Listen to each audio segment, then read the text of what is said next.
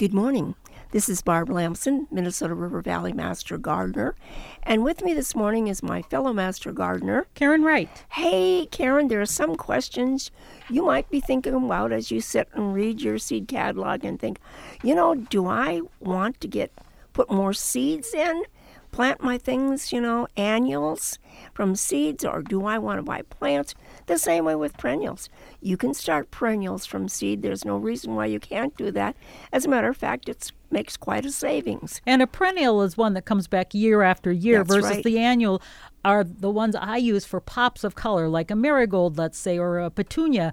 They'll last the summer long. They'll be producing beautiful flowers all summer long, and then they're done. And then next year you have to buy them again. So that is for my pops of color, but the perennials I want to incorporate into the landscape so they'll keep coming back year after year. Sure. And the thing about annuals are, if you weren't pleased with what the how the annual grew in your area, then, you know, next year you just just change put something out. else. Yeah. yeah, change it. It's simple. Whereas a perennial, then you have to dig it and and find another perfect spot for it, and that kind of sets it back a, a bit too. Yes. So think long and hard before you put anything in, but you can certainly use shrubs, perennials, plants, and annual plants all together in the landscape, and they can look really, really lovely. As a matter of fact, it's really fun to drive down the street and see someone who has just surrounded themselves with flowers. I just love it. Oh, I do too. And you can tell uh, some people are, don't want to, to do the perennial thing, so they'll just have many, many annuals, and they just redo a different palette every year. And if that's what you like, be an artist every year. Absolutely. And, you know, don't forget about, you can put annuals or perennials in a pot, in a container, and you can move them around as well, too. If you don't know how well a perennial is going to do, you know, sometimes we, we read the description and we think, hmm, zone four B, that should work. Uh, some shade, maybe it'll tolerate a little bit of sunlight. And we think, now, do I want to dig a hole up there? Do I want to do this?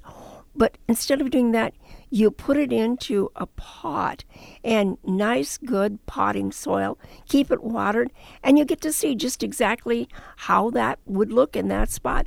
If it doesn't do well, or if it if it's crowding out something else, then move that someplace else. I know that seeds, a lot of our annual seeds can be saved if they're not uh, hybrids. From year to year, right. And the thing with those, if you're starting flowers by seed, some of them you should be starting early, very early, because yes. They take so long before they'll get a bloom. And I know people complain sometimes about planting more morning glories and say, well, I didn't get anything till it was almost fall was done, and, sure. and that's because they take a lot longer. So some seeds, you got to know how long they're going to take before they get that bloom, and if it's going to be too long and you don't want to fuss with that, you should buy the, right. the plant as an annual in the, at the and store. In different parts of your yard, especially from south to north, in the south, the soil is going to warm up so much faster.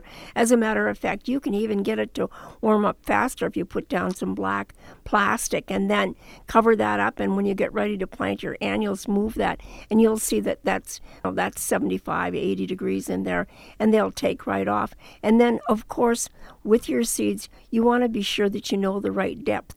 A lot of people say, you know, there was something wrong with my seeds. They didn't all germinate. Well, sometimes we plant them too deep. Uh, then that's the case. I worked with four H kids for planting seeds, and I said, okay, the, about a fourth inch, it showed them it's this much. But when they were actually doing it, they made right. it a lot deeper. And there's some that don't like to be covered. So you've got to know those sorts of things. One of the things I look for in both annuals and perennials now are ones that are able to tolerate dry spells, because we had two droughts in a row. We know that climate change is coming. Sure. So make sure that you look and you think ahead how much time you're going to have to put in it, whether it's watering extra or maybe it's able to stand on its own. Yeah, that's that's really, really good advice. Soon as the plant is up and going, you want to put in some mulch too. Have your mulch ready. Make your mulch, put it in a black plastic bag or some way, and as soon as these plants get on their own, then get up there and spread that down. Then you can stop watering so fast. But those young roots, they really... they need your attention. They're like any newborn thing.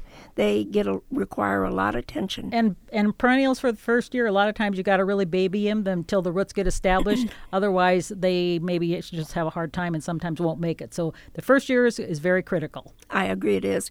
And be sure you read and find out what the mature size of the plant is. Uh, yes. Even as many years as I've been planting, yes. I planted some marigolds, and those marigolds, they were crowding in together. I mean, they just, I thought, how did I make this big mistake? But because when you plant them, they look so small at first. Yes, yes. And I think I need more. Get your yardstick out. Yeah, right. Well, if you'd like more information about gardening, contact your Extension Service. This is Barb Lamson along with Karen Wright, wishing you happy gardening.